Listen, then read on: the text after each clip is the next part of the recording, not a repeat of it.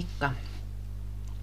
Tervetuloa tämän päivän kuudennen Duunari pohtii -podin jakson pariin.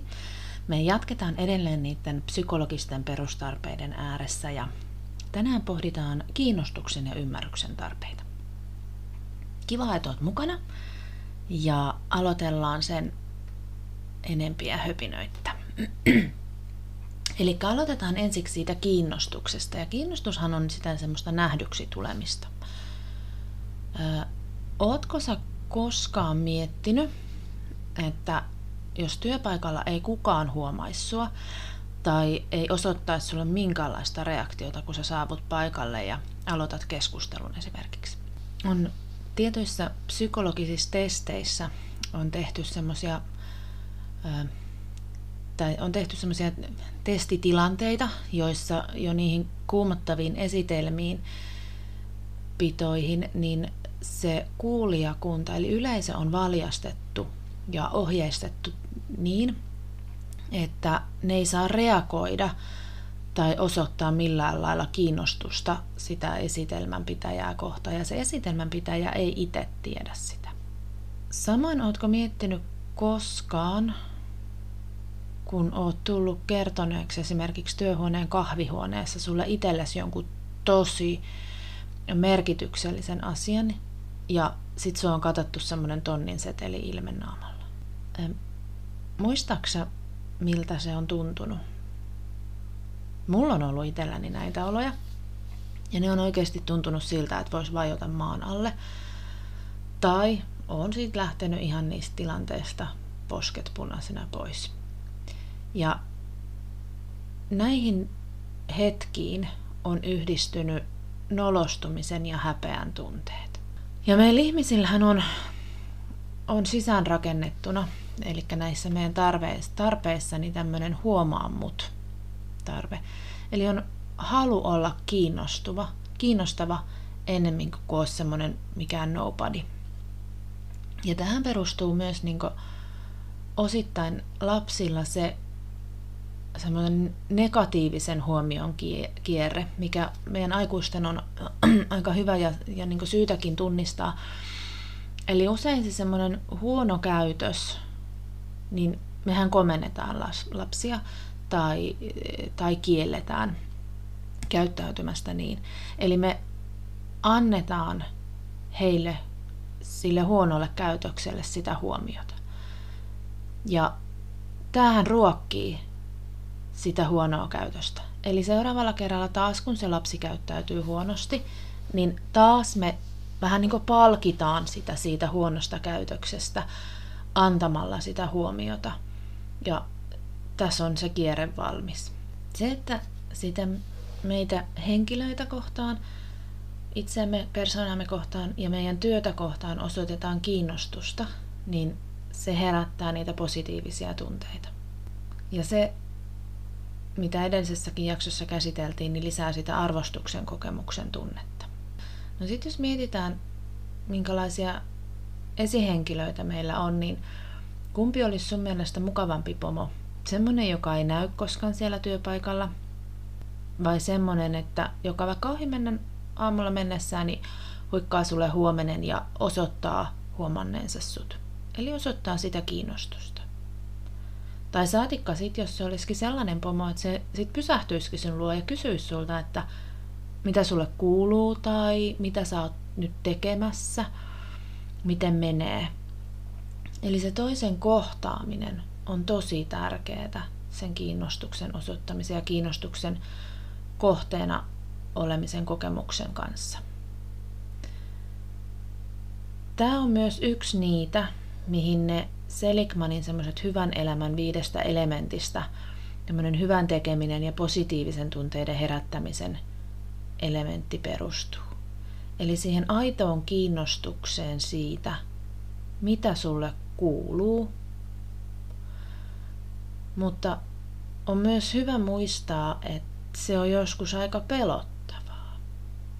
Kysy ihan oikeasti, että mitä sulle kuuluu. Tai saatikka sitten se, että et varautuu siihen, että et se toinen kertookin, että mitä sille ihan oikeasti kuuluu. Ja tämä on ehkä meidän semmoinen suomalaisten sisäänrakennettu small talk-taso, eli mehän tosi helposti kysytään, että hei, mitä kuuluu, ja sitten siihen vastataan, että no, mitä tässä, ei mitään erikoista.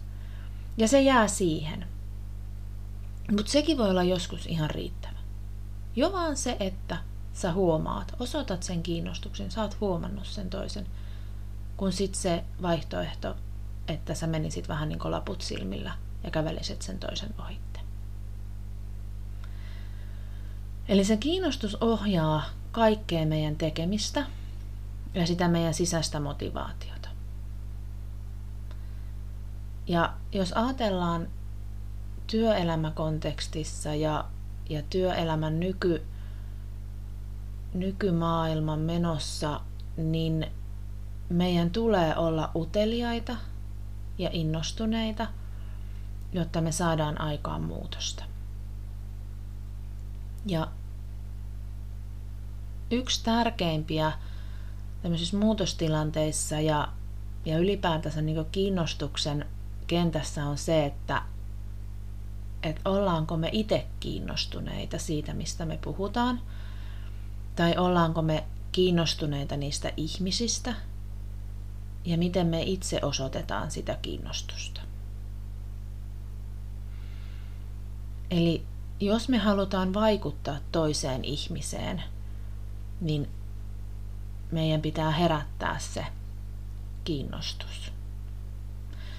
Ja Asta Mattson, joka on ollut yhtenä mun lähteenä tässä jaksossa, on omassa opinnäytetyössään kirjoittanut seuraavaa.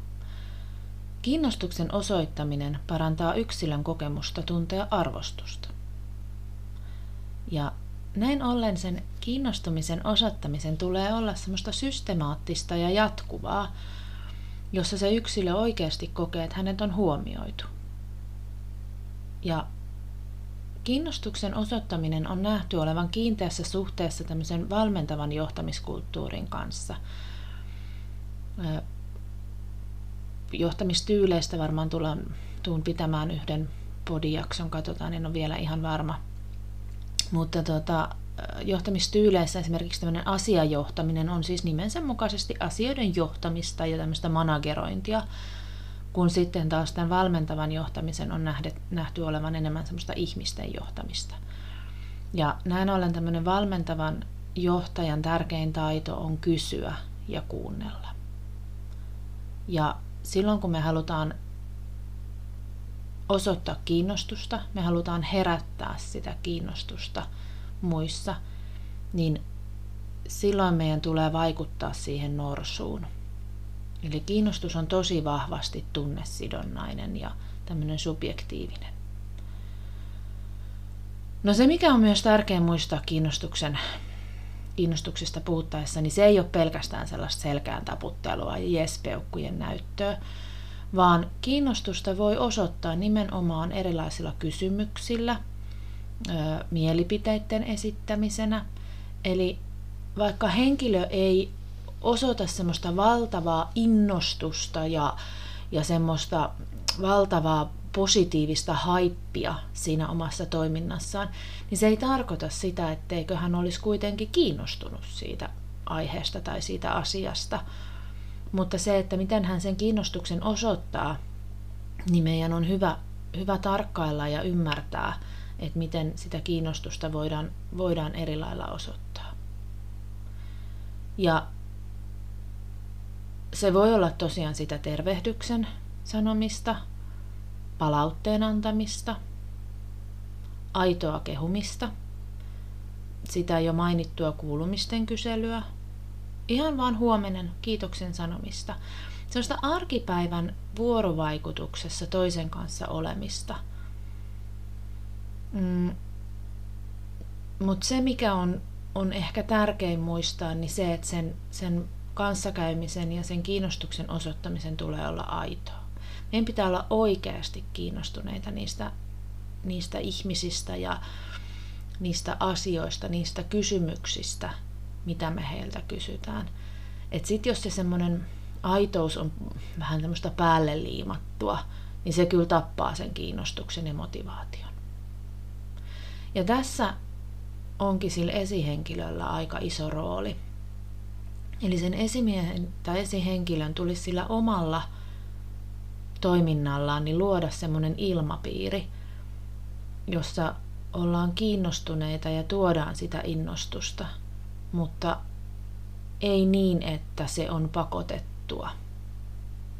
Että niiden työntekijöiden olisi pakko olla kiinnostuneita siitä työstä tai työyhteisöstä, vaan se, että, että kun heille osoitetaan, he kokee, että, että heillä ja heidän tekemisellään, että, että siitä ollaan kiinnostuneita, niin myös silloin he valjastaa sen oman kiinnostuksensa siihen kohteeseen. No, se, että se kuulumisten vaihtaminenhan on, on ehkä se helpoin tapa osoittaa sitä kiinnostusta, niin tutkimuksilla on osoitettu ja pystytty näyttämään, että kun esihenkilö on kiinnostunut siitä työntekijästä ihmisenä, eikä pelkästään resurssina, eli hän kyselee, on kiinnostunut sen henkilön yksityisasioista, tämmöisten niin sanottujen epävirallisten keskustelujen kautta, niin, niin niiden kautta rakennetaan semmoista kiinnostuksen kulttuuria. Ja öö, näillä tutkimuksilla on pystytty osoittamaan, ja ne korostaa sitä, että, että sen johtajan viestinnässä niin johdettavan huomioiminen ja sen esihenkilön oman empatian osoittaminen niin korostuu. Ja kiinnostuksen osoittamisella on tärkeä merkitys myös tämmöisen läheisyyden tunteen ja positiivisen ilmapiirin luonnissa sekä sen yhteishengen ja innostuksen säilyttämisessä. Ja tuolla netissä mulle osui silmään tämmöinen Jim Rohnin mm, lainaus, joka menee näin. Suurimpia lahjoja, joita voit kenellekään antaa, on huomion lahja. Ja näinhän se on.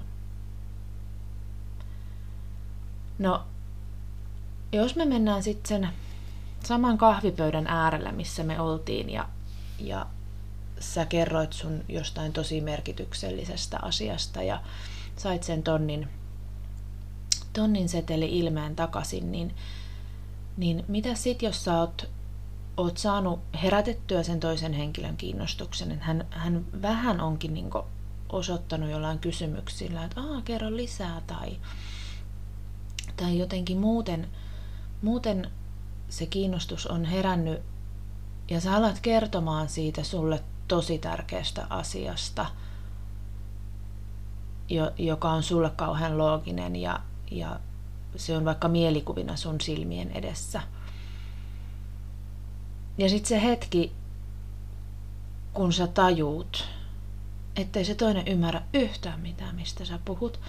Tai jopa se, että se sanoo suoraan sulle, että kuule, mä en valitettavasti ymmärrä yhtään mitään, mitä sä koitat mulle kertoa.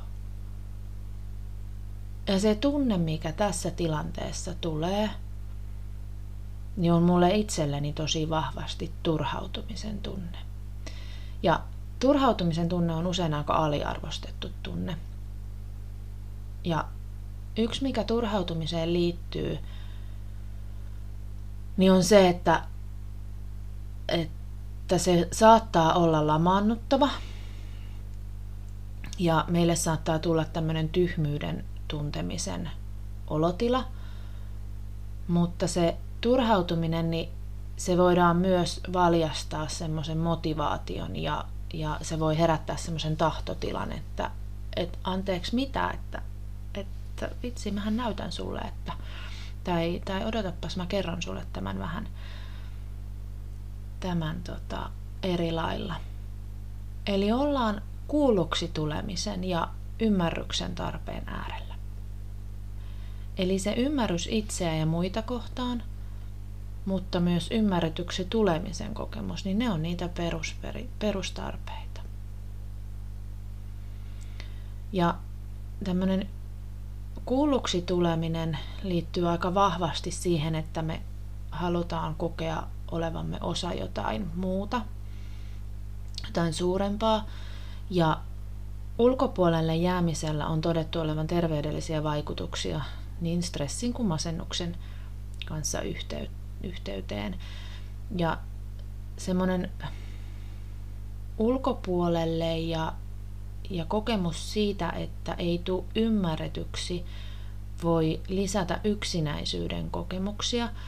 Ja niitä me tullaan käsittelemään tuolla neljännellä kaudella, jossa me puhutaan vähän tämmöisestä työelämän kurjista, kurjista puolistakin, eli justiin yksinäisyydestä, mm, ostrakismista, uupumuksesta, työpaikkakiusaamisesta.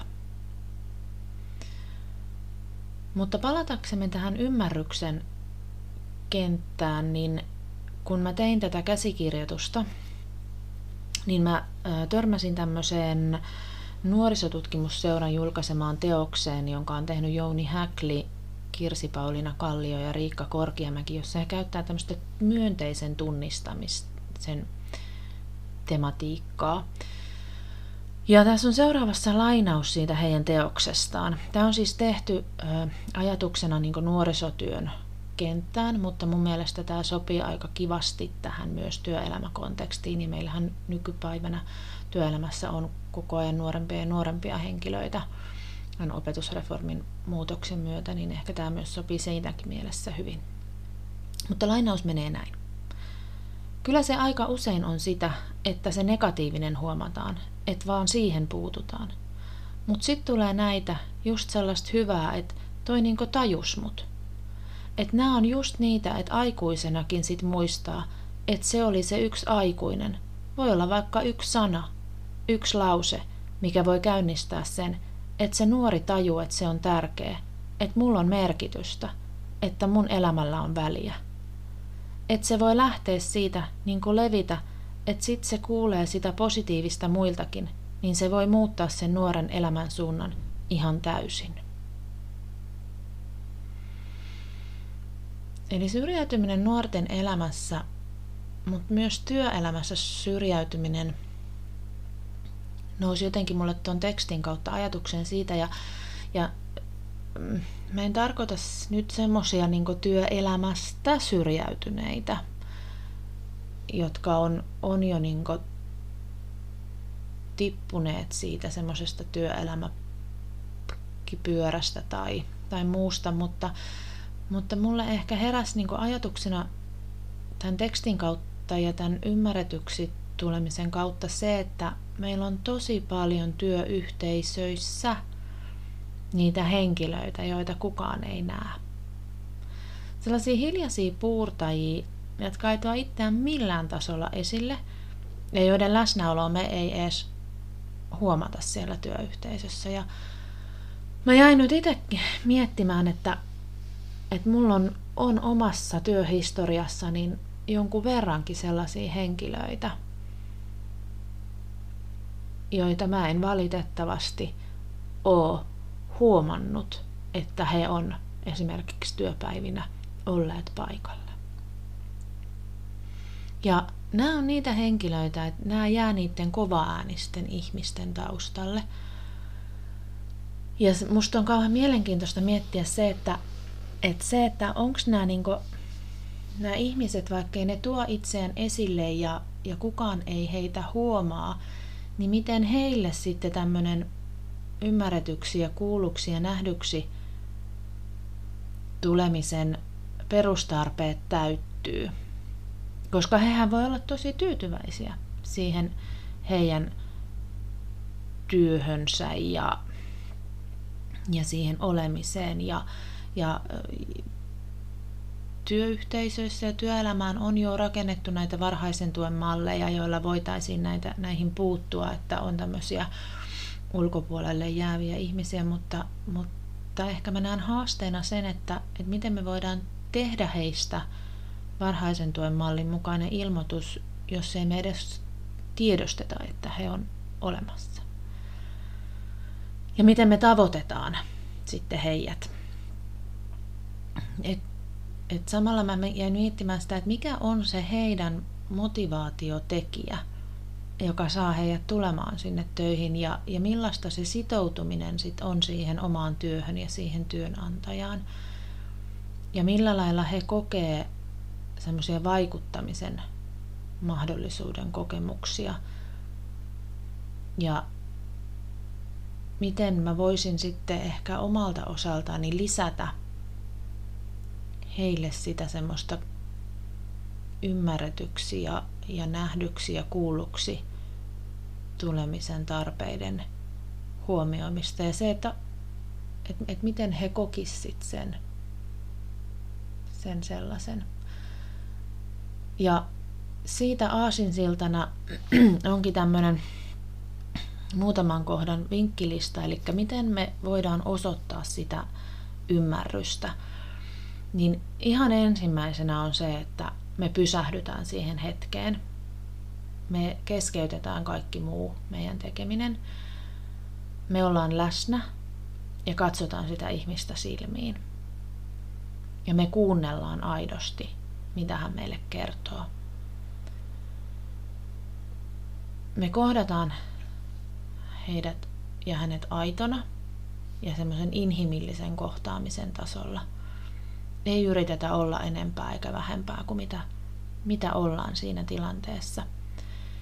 Ja se, mikä on tosi tärkeää tämmöisen ymmärryksen kontekstissa, on semmoinen validointi. Eli vahvistetaan sitä meidän kuulemaa. Tehdään semmoisia tarkentavia kysymyksiä, että anteeksi, tarkoititko, että, ja toistetaan se meidän kuulema. Tai äh, kun sanoit näin, niin ymmärsin, että... Ja taas toistetaan se ja, ja avataan sen ymmärryksen kautta. Eli vahvistetaan sitä kuulemaamme. Ja tämä tuo sen tunteen, että me ollaan kuultu, me ollaan ymmärretty. Ja jos olisikin käynyt niin, että me ollaan ymmärretty väärin, niin sillä henkilöllä on siinä tilanteessa ja siinä hetkessä mahdollisuus korjata.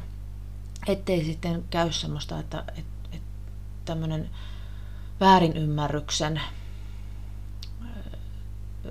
niin kuin, tämä väärinymmärrys lisääntyisi ja sitten se toisi taas niin kuin omia haasteitaan sinne työyhteisöön. Ja se, missä mulla on itselläni tosi paljon oppimista, niin on se, että riittää, että sille henkilölle tulee kokemus siitä, että hänet on ymmärretty. Se, se on usein ihan riittävä. Et ei, ei tarvii ruveta neuvomaan. Ja tämä on se mun ongelma. Eli mulla mä jotenkin sisäänrakennettuna niin alan heti pohtimaan vastauksia ja, ja ratkaisuja. Ja niitä ei useinkaan tarvitse siinä hetkessä olla. Et usein riittää, kun on herättänyt sen ymmärryksen tarpeen ja, ja tunteen siitä, että, että se toinen osapuoli vastaa sulle, että kiitos, että kuuntelit. Ja ehkä tässä me helposti aina ajatellaan niin kuin sen, sen mm, ymmärtäjän näkökulmasta, että, että joskus olisi hyvä miettiä myös sitä, että, että miten sen ymmärryksen se toinen osapuoli, että miten se ottaa sen, sen mun ymmärryksen osoituksen vastaan. Eli miten mä saan, mm, saan öö, kokemuksen siitä, että se henkilö on tullut ymmärretyksi ja se, että miten mä indikoin, eli osoitan sitä mun ymmärrystä toiselle niin, että mä y- osoitan ymmärtäneeni hänen ymmärryksensä. Tosi hankala, hankala näin, mutta et jotenkin musta on mielenkiintoista niin kun nähdä tai, tai ajatella sitä, että, että miltä se toinen vähän niin kuin kääntää sen toisen näkökulmalle, että miltä hänestä tuntuu, jos mä tuun siihen tilanteeseen ja, ja jotenkin tuon esille sitä omaa, omaa ymmärrystäni ja, ja sitä siinä tilanteessa ja hänen ymmärtämistään. Ja sitten se, että, että miten mä osoitan sen niin, että se on oikeasti aitoa. Niin se, se on ehkä semmoinen, mikä, mikä mulle jäi niin kuin tästä psykologisesta perustarpeesta semmoinen suuri, suuri kysymysmerkki tonne pään päälle, mikä on mun oma tämmöinen kehittymisen kohtani. Mutta ehkä niin kuin kaikessa yksinkertaisuudessaan, niin tässä tullaankin just siihen, että jotta me voidaan ymmärtää itseämme ja toisia ja osoittaa sitä ymmärrystä, niin meidän tulee aloittaa itsestä.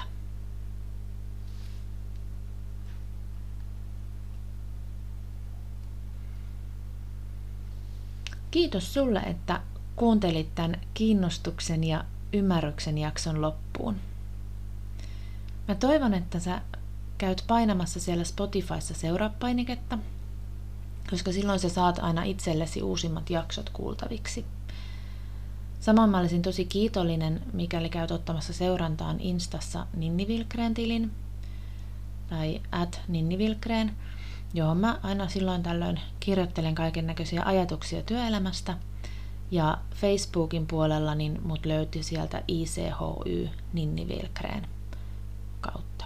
Samoin äh, Duunari pohtii blogin, niin toivon, että käyt, käyt sitä lukemassa ja otat sieltä myös itsellesi seurantaan blogitekstejä. Niitä aina syntyy sinne noin kerran viikossa. Ensi viikolla jatketaan näiden psykologisten perustarpeiden äärellä. Puhutaan reiluudesta ja oikeudenmukaisuudesta, joten siihen asti moi!